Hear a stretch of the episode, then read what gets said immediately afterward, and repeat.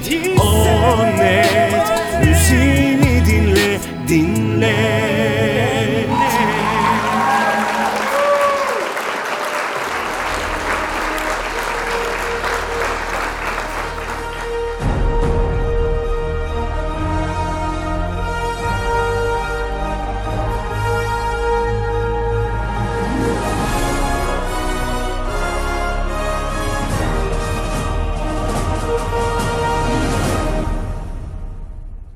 Herkese yeniden iyi akşamlar. Umarım gününüz güzel geçmiş ve şu an rahatça beni dinleyebiliyorsunuzdur.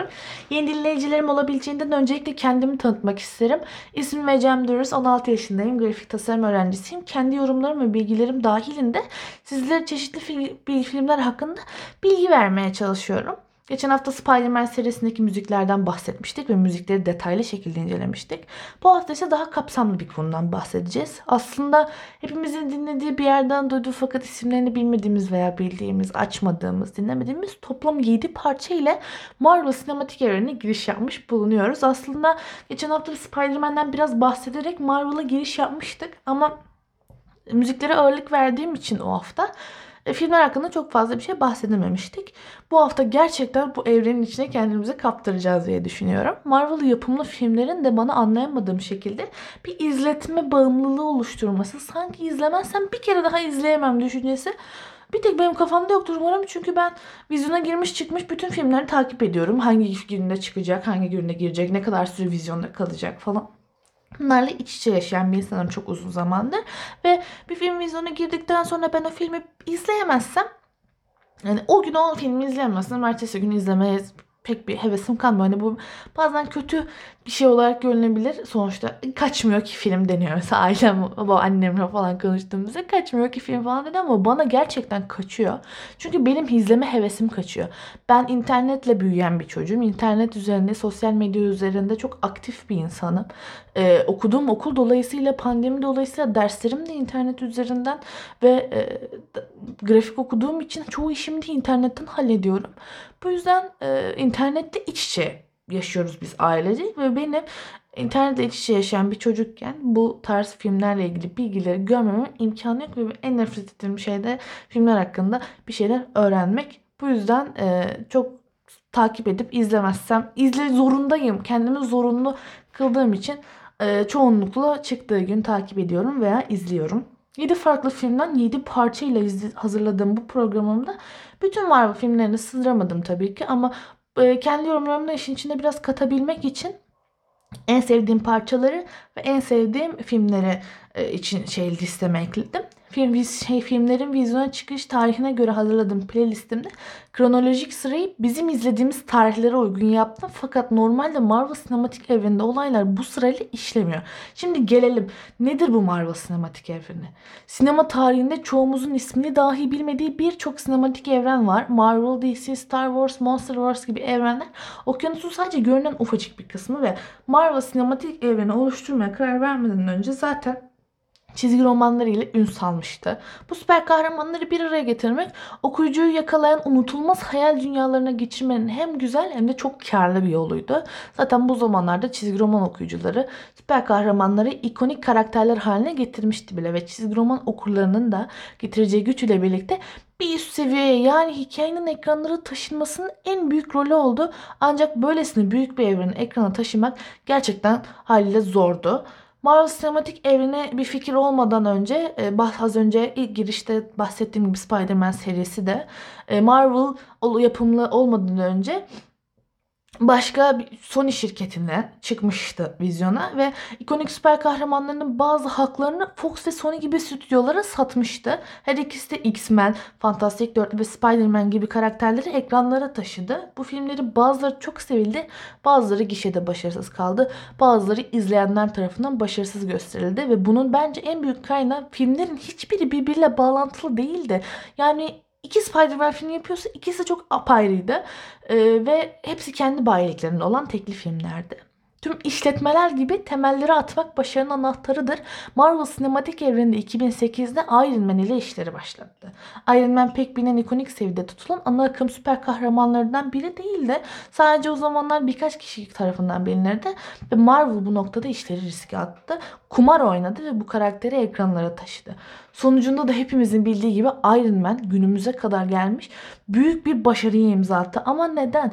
Yani diğer filmler aynı şirketten, aynı çizgi romanlardan yazılan karakterler diğer yapım şirketleri tarafından çıktığında bu başarıyı sağlamıyorsa Iron Man nasıl bas sağladı? Marvel sinematik evreni bu işte ne yaptı?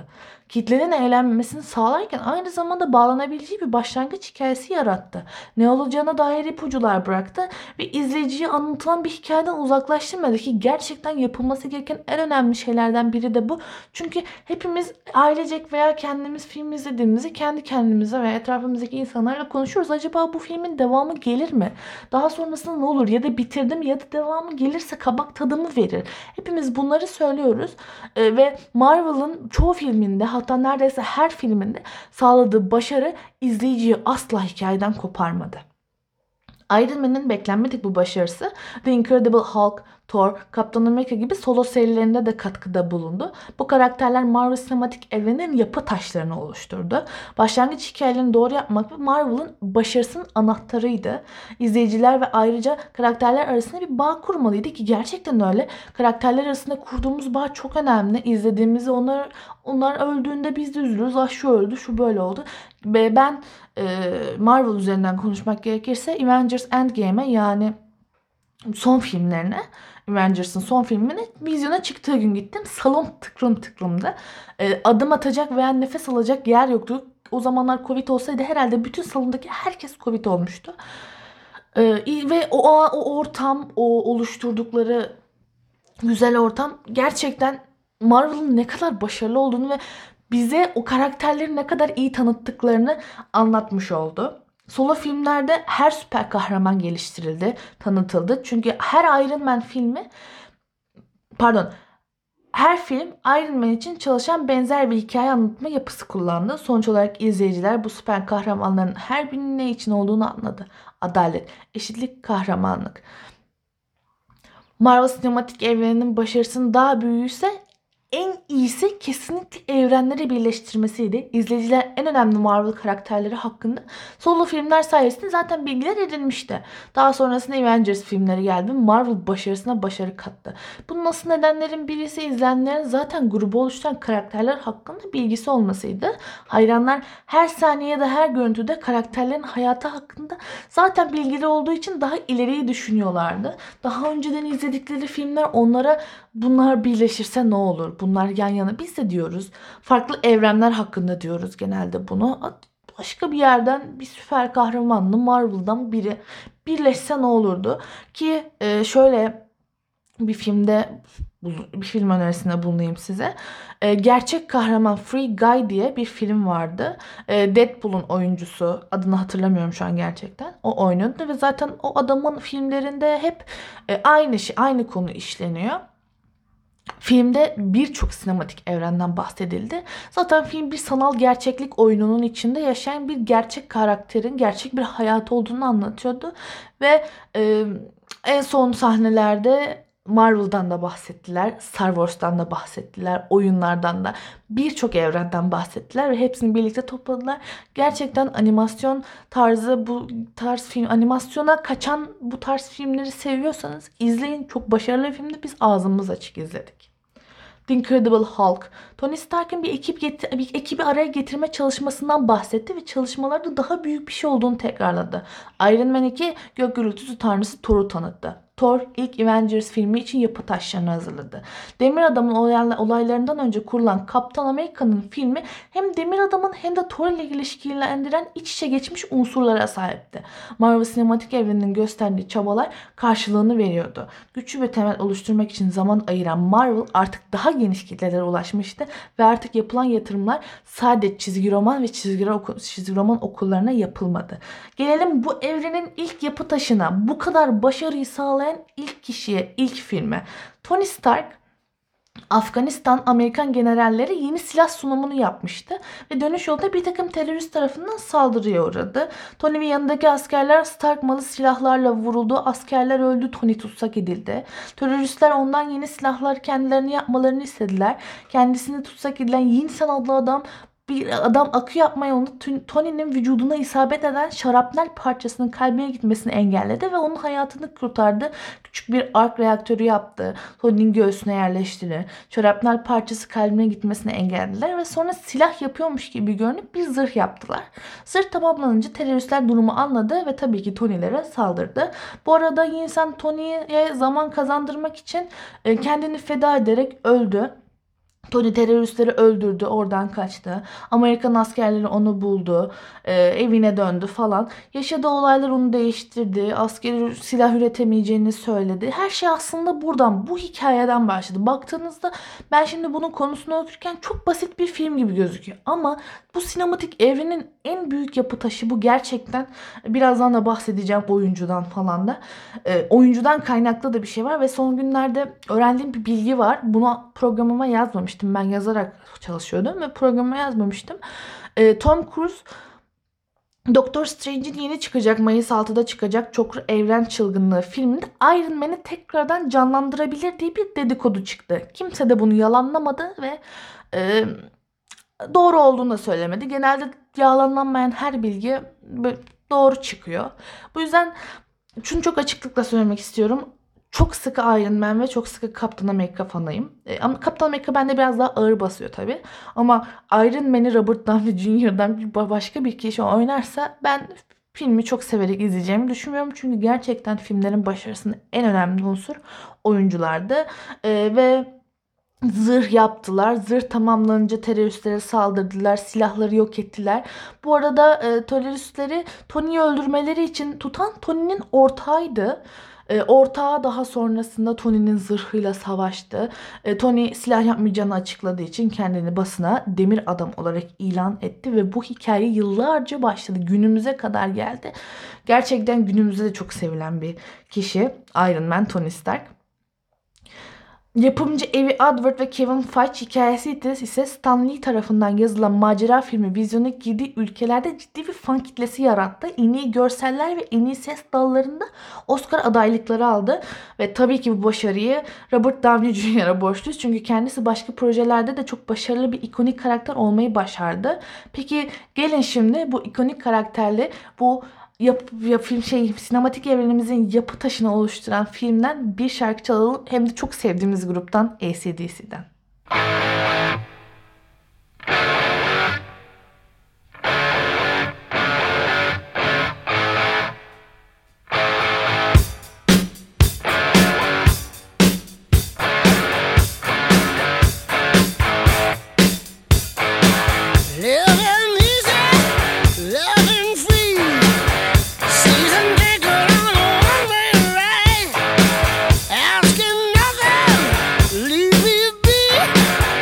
Check!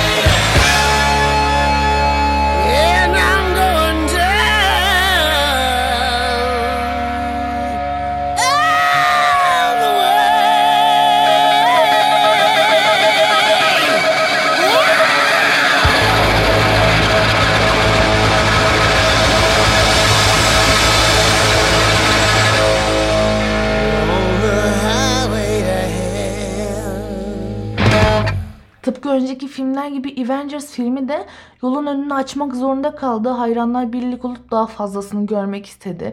Tahmin ettiğiniz gibi bu o kadar kolay bir iş değildi. Iron Man 3 bize Tony Stark'ın Avengers olaylarının neden olduğunu, stres ve travma ile nasıl başa çıktığını gösterdi. Thor, Karanlık Dünya bize Loki'nin dünyadaki savaş suçlarını kapattı. Aynı zamanda Thor'un ilk filmde olayların izleyen 9 aleme nasıl barış ve düzen getireceğini söyledi ve Kaptan Amerika Kış Askeri, 2. Dünya Savaşı gazisi Kaptan Amerika'nın buzdan çıktıktan sonra yeni bir çağa nasıl uyum sağladığını gösterdi. Bu filmler süper kahramanları beklediği değeri pekiştirdi. Ancak Marvel sinematik evreninin anlattığı kapsayıcı tema da gelişti. Biz seyirciler süper kahramanlarla daha derin bir ilişki kurmaya başladık. İlk Avengers filmi ile kahramanlar birlik içerisinde olmaya başladı ve davranışları da birbirinize senkronize oldu. Sonrasında ne olabilir dedirtti ve toplam 4 Avengers filmini bize soluksuz izletti. Başta hikayeye 6 süper kahraman olarak başlayan karakterlerimiz gün geçtikçe çoğaldı ve son film Endgame'de bir ordu haline geldi neredeyse. Sizlere Avengers'ın esas jenerik müziğini dinletmek çok isterdim ama film tema müziklerinden bahsetmeyeceğiz. Bugün gündelik dinlediğimiz ve filmlerin içine çok uyumlu olan müziklerden bahsedeceğim ama çok isterdim müziği dinletmek ve sizi o havaya sokmak isterdim. Ama bu sefer de dediğim gibi bu da varmış diyeceğimiz bir şarkıdan bahsedeceğim. Eğer ki esas jeneriği dinlemediyseniz koşun gidin. Kendinizi süper kahraman sanmayın. Şimdi tekrar AC/DC'den bir parça dinleyelim.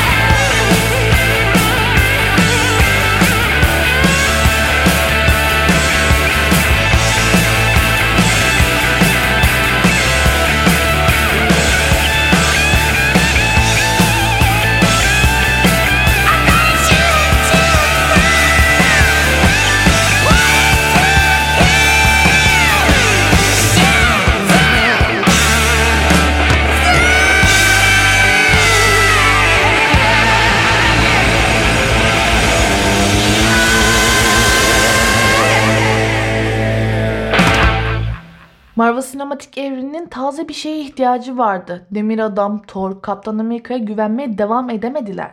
Marvel sinematik evreninin yeni karakterler tanıtması gerekiyordu. Sonuçta sinematik bir evren inşa ediyorlardı. Bundan sonra da Galaksinin Koruyucuları ve Ant-Man'in tanıtımı yapıldı. Galaksinin Koruyucuları Marvel sinematik evreni için cesur bir hamleydi. Iron Man'le kumar oynamasıyla bilinen sinematik evren şimdi bilinmeyen bir süper kahraman filmini tanıtıyordu.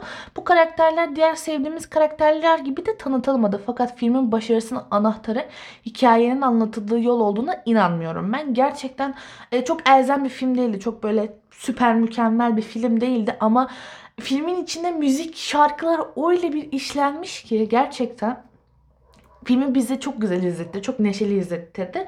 Ve Galaksinin Koruyucularında karakterler solo olarak tanıtılmadı. Daha sonrasında çıkan filmlerle bazı solo karakterlerin de diğer filmlerle birleşmesiyle biz onları daha çok tanıdık. Ama çok eğlenceli bir seriydi gerçekten. Yönetmen James Gunn'ın filmlerin öyküsüne müzik aşıladı ve biz bu sayede filmlerle bir bağlantı kurabildik. Dalıp eğlenebildik. Filmin öyküsüne heyecan katan bu müzikleri bir de benden dinleyip bir de ben size bu müzikleri aşılamış olayım.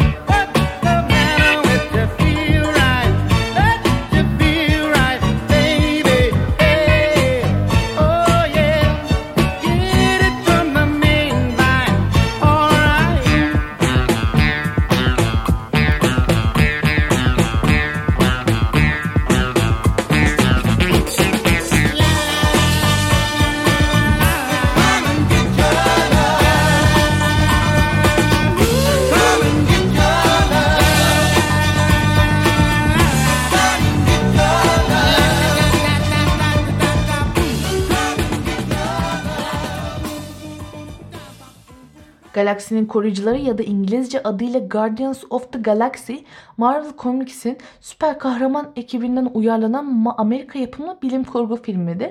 Film Marvel tarafından üretilen oyuncu Marvel sinematik evreninin filmidir. James Gunn'ın yönettiği, yapımcılığı üstlendi. Başrollerde Chris Pratt, Zoe Saldana gibi isimler almaktadır. Bu arada Zoe, benim telaffuzlarım biraz sıkıntılı olabilir çünkü daha önce bu oyuncuların isimlerini ben Gamora olarak biliyorum. Size de Gamora olarak anlatayım. Gamora Avatar'da da vardı bu arada. O sene 2019 senesindeki araştırma yapıp yazıyordum. O sene Avatar'la Endgame kapışıyordu. Vizyonda hangisi daha büyük kar edip daha çok izlendi diye. İkisi de yarışıyordu. Bir ara Avatar geçti. Ondan sonra Endgame geri çıktı falan. Daha sonrasında sanırım çok ufak bir payla Avatar her şeyin önüne geçmişti. Ve ikisinde de başrollerden biri bizim Endgame'de Gamora olarak bildiğimiz Zoe'du. Çok başarılı bir kadın oyuncu. Çok güzel bir kadın oyuncu. Çok seviyorum ve elimden geldiğince karşıma çıktıkça başka projelerinde izlemeye çalışıyorum. Eleştirmenlerden olumlu yorumlar alan film dünya çapında 773 milyon doların üstünde hasılat etti. 28 Nisan 2017'de devam filmi Galaksinin Koruyucuları Vol. 2 vizyona girdi. Galaksinin Koruyucuları evrenin kontrolünü ele geçirmeye çalışmayı durdurmaya çalışan bir grup suçlunun hikayesini konu ediniyor aslında. Kendisine Star-Lord lakabı takan maceracı Peter Quill, esrarengiz bir küreyi çalınca güçlü, hırslı, istismarlı kötü bir adam olan Ronan'la başa derde giriyor. Ronan'ın tek amacı küreyi ele geçirmek ve hayali tüm evreni tehdit altına alabilmekti. Quill ondan kurtulmak isterken bir anda kendisinin hiçbir alakası olmayan uyumsuz bir ekibin içinde buldu. Tehlikeyi yok etmek isteyen Star-Lord, silahlı bir roket ile Rakun'un yoldaşı ağaç kılıklı Groot, ölümcül yeşil kadın Gamora ve gözünü ilham hırsı bürümüş yok edici Drax ile işbirliği içerisine girdi. Galaksinin Koruyucularına daha sonradan bizim de bildiğimiz ve Avengers filmlerinde çok iyi tanıdığımız Thor da katıldı. Zaten Avengers Endgame'de de bir ordu gördük. Az önce de dediğim gibi hepsi de birlikteydi. Şimdi Avengers grubumuza geri dönmeden önce Galaksinin Koruyucularından bir parça daha dinleyelim.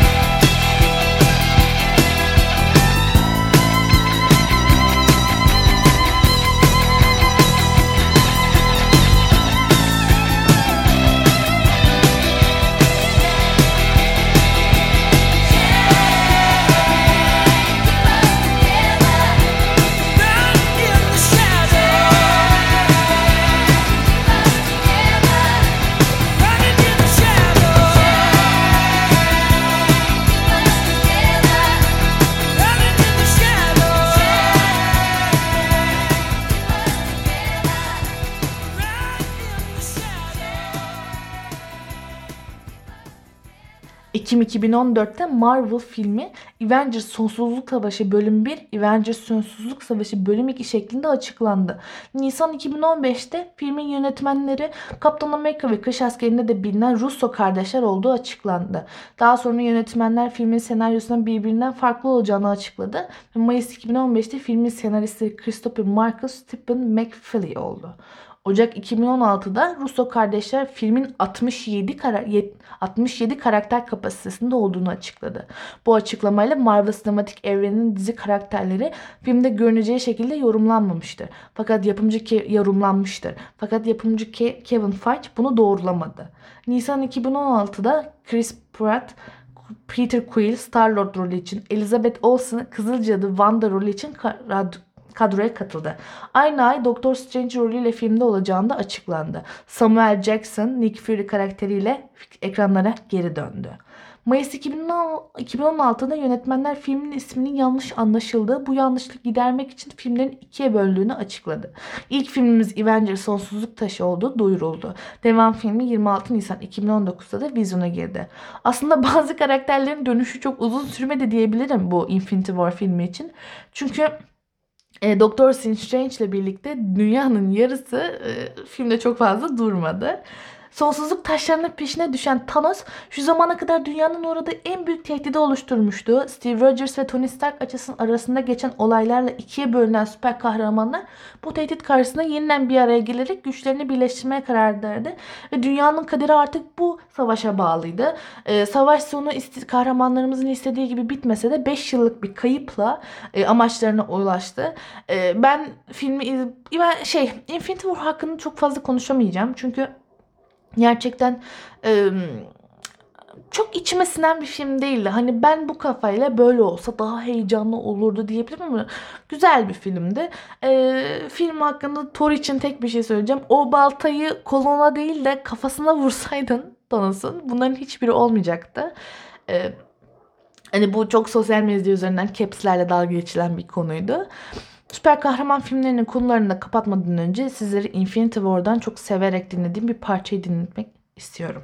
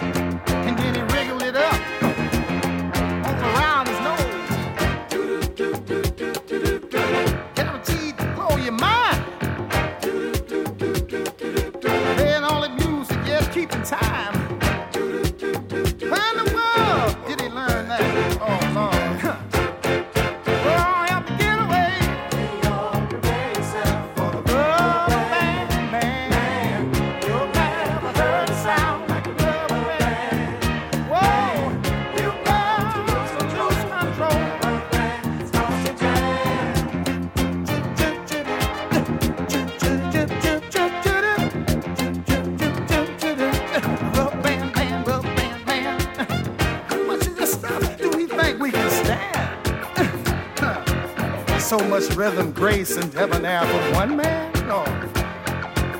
And then he had to know to twinkle his left toe, but through his knee got the feeling in his head, y'all. Oh, come on, baby. Won't you cry yourself, dear? Oh, never heard a sound. Oh, he's my man, and he likes to jam. The band starts to jam, moving up and down Boston land. Got a wiggle all in his waist. Everything about him seems out of place. Moving, just moving, moving, just a rubber band.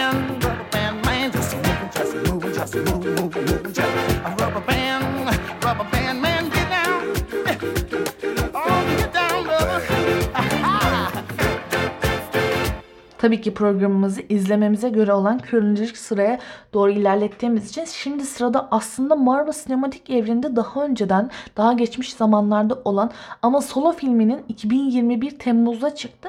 Kadın süper kahramana geldik. Black Widow filmi benim beklentilerimin çok üstündeydi açıkçası. Ben Kaptan Marvel'da izledim. Çok fazla ısınamadım. Evet, Marvel sinematik evreninin gerçekten kadın bir süper kahramana çok ihtiyacı verdi ve Scarlett Johansson yani Natasha Romanoff bunu çok güzel oynadı. Geçmişindeki yaşadığı diğer Widow'lar, kardeşi, ailesi, biz bunların hiçbirini Black Widow filmi çıkana kadar bilmiyorduk ve 2021 Temmuz'da öğrenmiş olduk. Black Widow Amerika yapımı 9 Temmuz 2021 tarihinde vizyona giden Marvel Comics'in yayınladığı Black Widow isimli çizgi romandan uyarlanan Marvel Studios tarafından yapımı üstlenilen 24. Marvel Sinematik Evren süper kahraman filmidir. Yönetmenliğini Kate Shortland'ın yaptı. Başrolleri de Scarlett Johansson'ın oynadığı film Macaristan, Norveç ve Birleşik Krallık gibi ülkelerde de çekimleri yapılmış. Bir Black Widow filminin yapılması zaten yürürlükte vardı. 2004'te başlandı. David Hayter yönetmenliği üstlendi. Proje iptal oldu. Karakterlerin film hakları Haziran 2006'da tekrar Marvel stüdyolarına geri döndü. Scarlett Iron Man 2 ve birkaç Marvel sinematik evren filminde daha oynadı. Marvel Scarlett 2018'de Shutterland'in işe alınmasından önce sonraki yıllarda birkaç kez solo filmiyle ilgilendiklerini zaten dile getirdi. Hep basın açıklamalarında bunları görüyorduk. Black Widow'un Marvel Sinematik Evreni'nin 4. fazının ilk filmi olarak 9 Temmuz 2021'de Amerika, Türkiye, Romanya, Fransa, İngiltere ve Avrupa Birliği'ne bağlı bazı ülkelerde yayınlandı. Film gerçekten çok güzeldi. O geçmişi yansıtabildiler. Filmde belirli zaman aralıkları vardı ve biz bunları çok iyi anlayabiliyorduk. Mesela bazen iç savaş, Civil War arasındaki zamanı anlatabiliyordu. Bu programın başında da size demiştim, her Marvel filmini işin içine alamadım. Ama önümüzdeki programda yani Marvel Sinematik Evreni tek programda anlatabileceğim bir konu olarak görmüyorum. Normalde sadece bu filmleri, sevdiğim filmleri anlatıp haftaya bir başka bir konu edinici yapacaktım. Fakat biraz babamla sohbet ederken, biliyorsunuz onda pazartesi günleri 8'de yayını oluyor. Onunla sohbet ederken neden bunu 2'ye 3'e bölmüyorsun dedi. Öyle anlatabilirsin dedi. Bana da çok mantıklı geldi. O yüzden bu Marvel sinematik evrenini ekranlara taşımak çok zor olduğu gibi benim de sizlere taşımam zor olacağından ben bunu 2-3 programa bölmek istiyorum. Ama bir şey arka arkaya çok anlatıldığında da sıkılabilirsiniz. Bu yüzden bu 1. bölümümüz olarak yayınlansın istiyorum. Önümüzdeki programlarda, ilerleyen zamanlarda araya ufak tefek başka şeyleri de sokarak bunun 2'si, 3'ü ve 4'ünü de 4 parçaya bölerek 4'ünü de sizle 4 şekilde anlatmak istiyorum. Bu şekilde daha fazla filmden, daha fazla oyunculardan ve olan bir tane daha fazla bilgimiz olur. Şimdi gelelim Black Widow ne? Nedir bu Black Widow? Black Widow büyük bir tehditle karşı karşıya kalmış, geçmişinden çıkıp ailesiyle iş birlikte yapmak zorunda kalan bir Widow'un hikayesini konu ediniyor. Natasha Romanoff adıyla bilinen Black Widow'un geçmişle ilgili büyük bir komplo teorisi ortaya çıkıyor. Bu durum üzerine Natasha hayatının karanlık tarafıyla yüzleşmek zorunda kalıyor. Herhangi bir şey tarafından durdurulması mümkün olmayan güç tarafından takip edilen Natasha, henüz Avenger olmadan kurulmuş ilişkilerinin ve casus olarak geçmişin üstesinden gelmek zorunda kalıyor. Biz Black Widow'un geçmişinden daha önceki filmlerde birkaç sahne görmüştük. Bir balerin sahnesi vardı hatta. Bunları hatırlıyoruz. Hangi filmde olduğunu gerçekten hatırlamıyorum. Bir balerin sahnesi vardı. Bir sürü kız arka arkayaydı ve ben o sahneyi izlediğimde dedim ki Allah Allah, hani Neden? Yani normal bir masum bir çocukluk olarak görürdüm. Daha sonrasında babasından dolayı böyle olmuştur falan diye gördüm. Çünkü genel izlediğim kadın süper kahraman filmleri hep öyle olur. Normal hayata gider. Babasından dolayı olur. Aslında Black Widow filminde de konu çok fazla saptırılmadı bundan. Ama o arka arkaya olan balerinlerin, arka arkaya olan kızların neden o şekilde olduğunu biz bu filmde anladık. Başka vidovlar olduğunu da ve bir vidovun da kardeşinin olduğuna inandık. Endgame'de Natasha öldüğünde, taşı almak için uçurumdan atladığında Hawkeye ile birlikteyken Clint geri dönmüştü Hawkeye. Natasha dönemedi biliyorsunuz ki. Ondan sonra Kaptan Amerika yok. Galiba Kaptan Amerika'nın yanında Hulk vardı, Bruce Banner. O sordu. Natasha yoktu. Ve sonraki sahnelerde bir soru soruldu. Ailesi var mıydı? Evet biz dedi Kaptan Amerika. Ama aslında gerçek bir ailesi varmış. Fakat biz bunların hiçbirini bilmiyorduk. Ve Black Widow filminin after credits sahnesinde kardeşinin de Black Widow'un, Natasha'nın ölümünün haberi olduğunu ve aslında gerçekten bir ailesi olduğunu öğrendik. Şimdi de çok severek dinlediğim bir şarkıyı açacağım. Black Widow filminden sonra ben de keşfettim. Zaten jeneriği de demeyeyim de esas ana müziği gibi görünen bir parçayı açacağım sizlere. Umarım benim kadar keyif alarak dinlersiniz.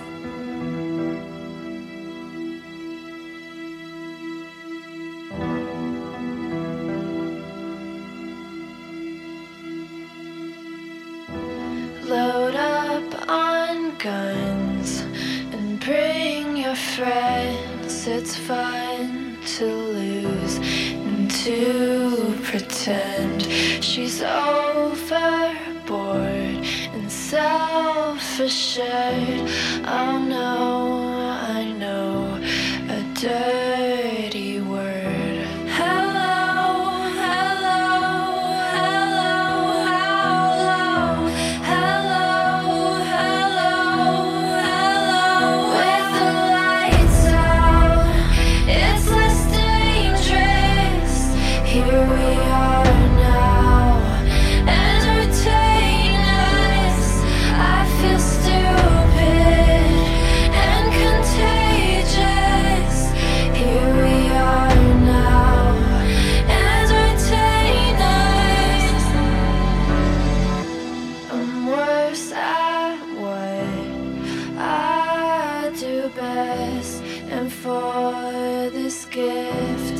I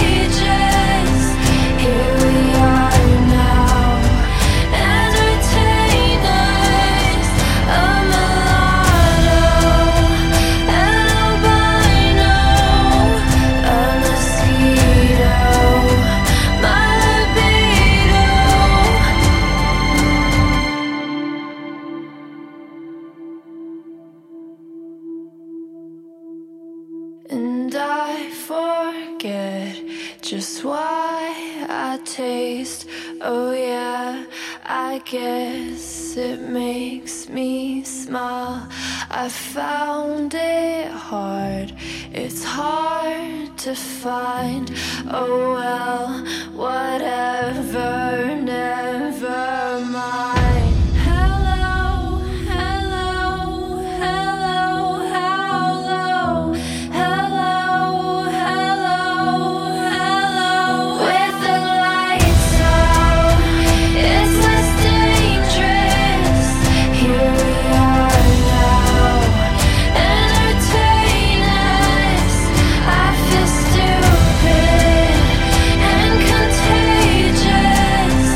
Yeah.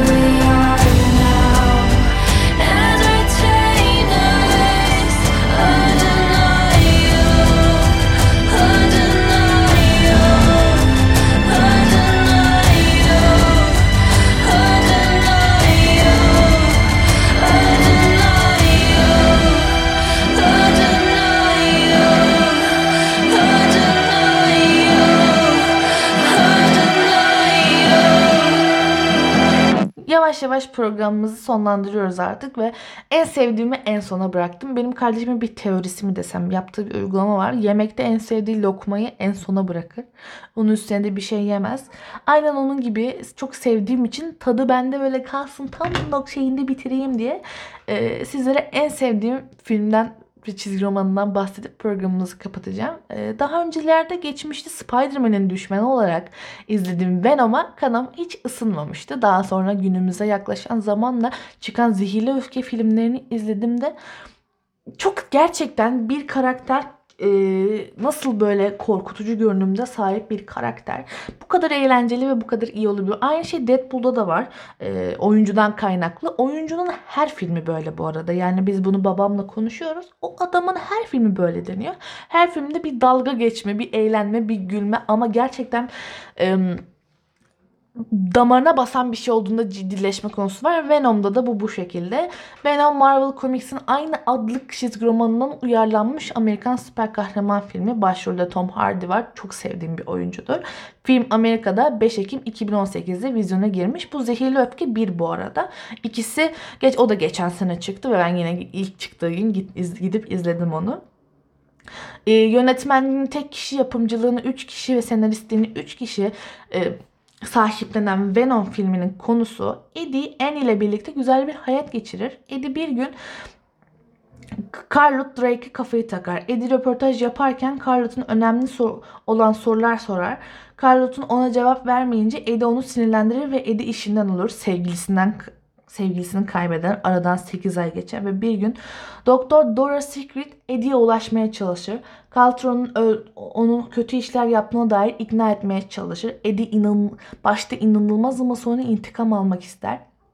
Laboratuvara giderler ve Eddie sokak arkadaşı Maria'yı kaçırmıştır. Ve bir simbiyot Venom'un onun vücuduna geçmiştir. Eddie Maria'yı kurtarmak isterken Venom Eddie'nin vücuduna geçer.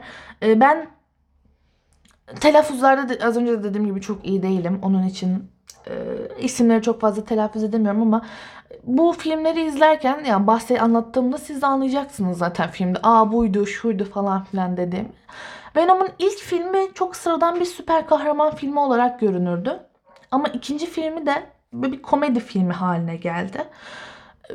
İkinci filmi daha çok sevdiğimi söyleyebiliriz. Venom simbiyotunun da laboratuvarda tutulduğunu, daha sonra Eddie'nin vücuduna gelerek bu macerayı başlatmasının çok iyi bir şey olduğunu söyleyebilirim. Gerçekten iyi ki vücuduna bulaşmış ki biz bu kadar eğlenceli şeyler izleyebildik. Şimdi çok sevdiğim bir parça tekrardan Venom filminden olan. Çok severek dinliyorum ve günlük hayatımda çok iyi dinlediğim parçalardan biri bunlar.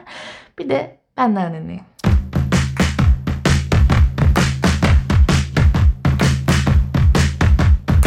All right.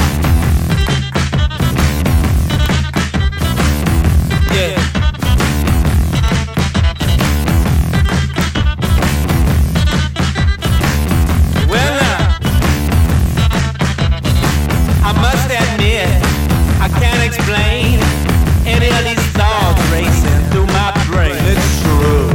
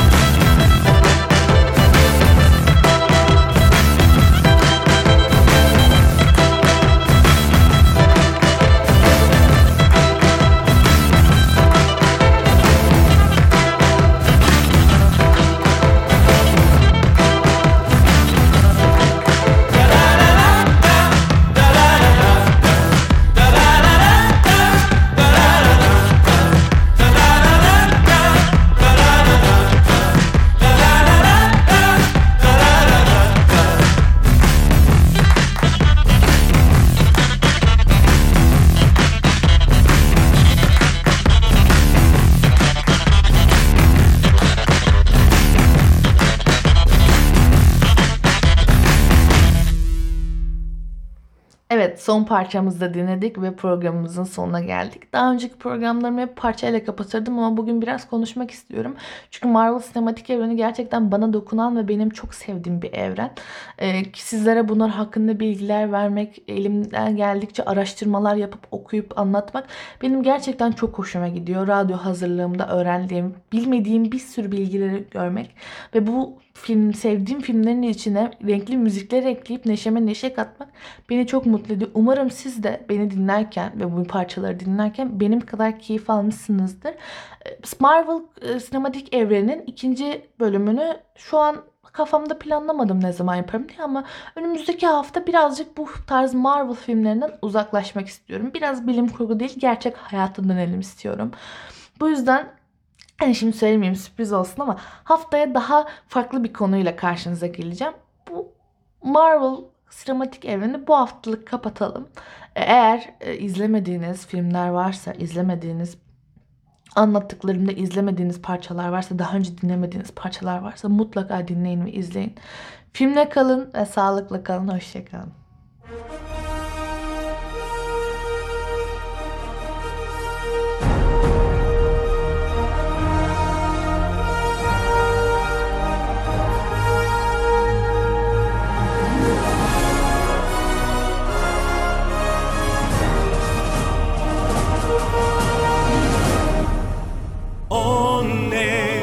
Hayatında o net, her anında o net, kendini iyi hisset o net, müziğini dinle, dinle.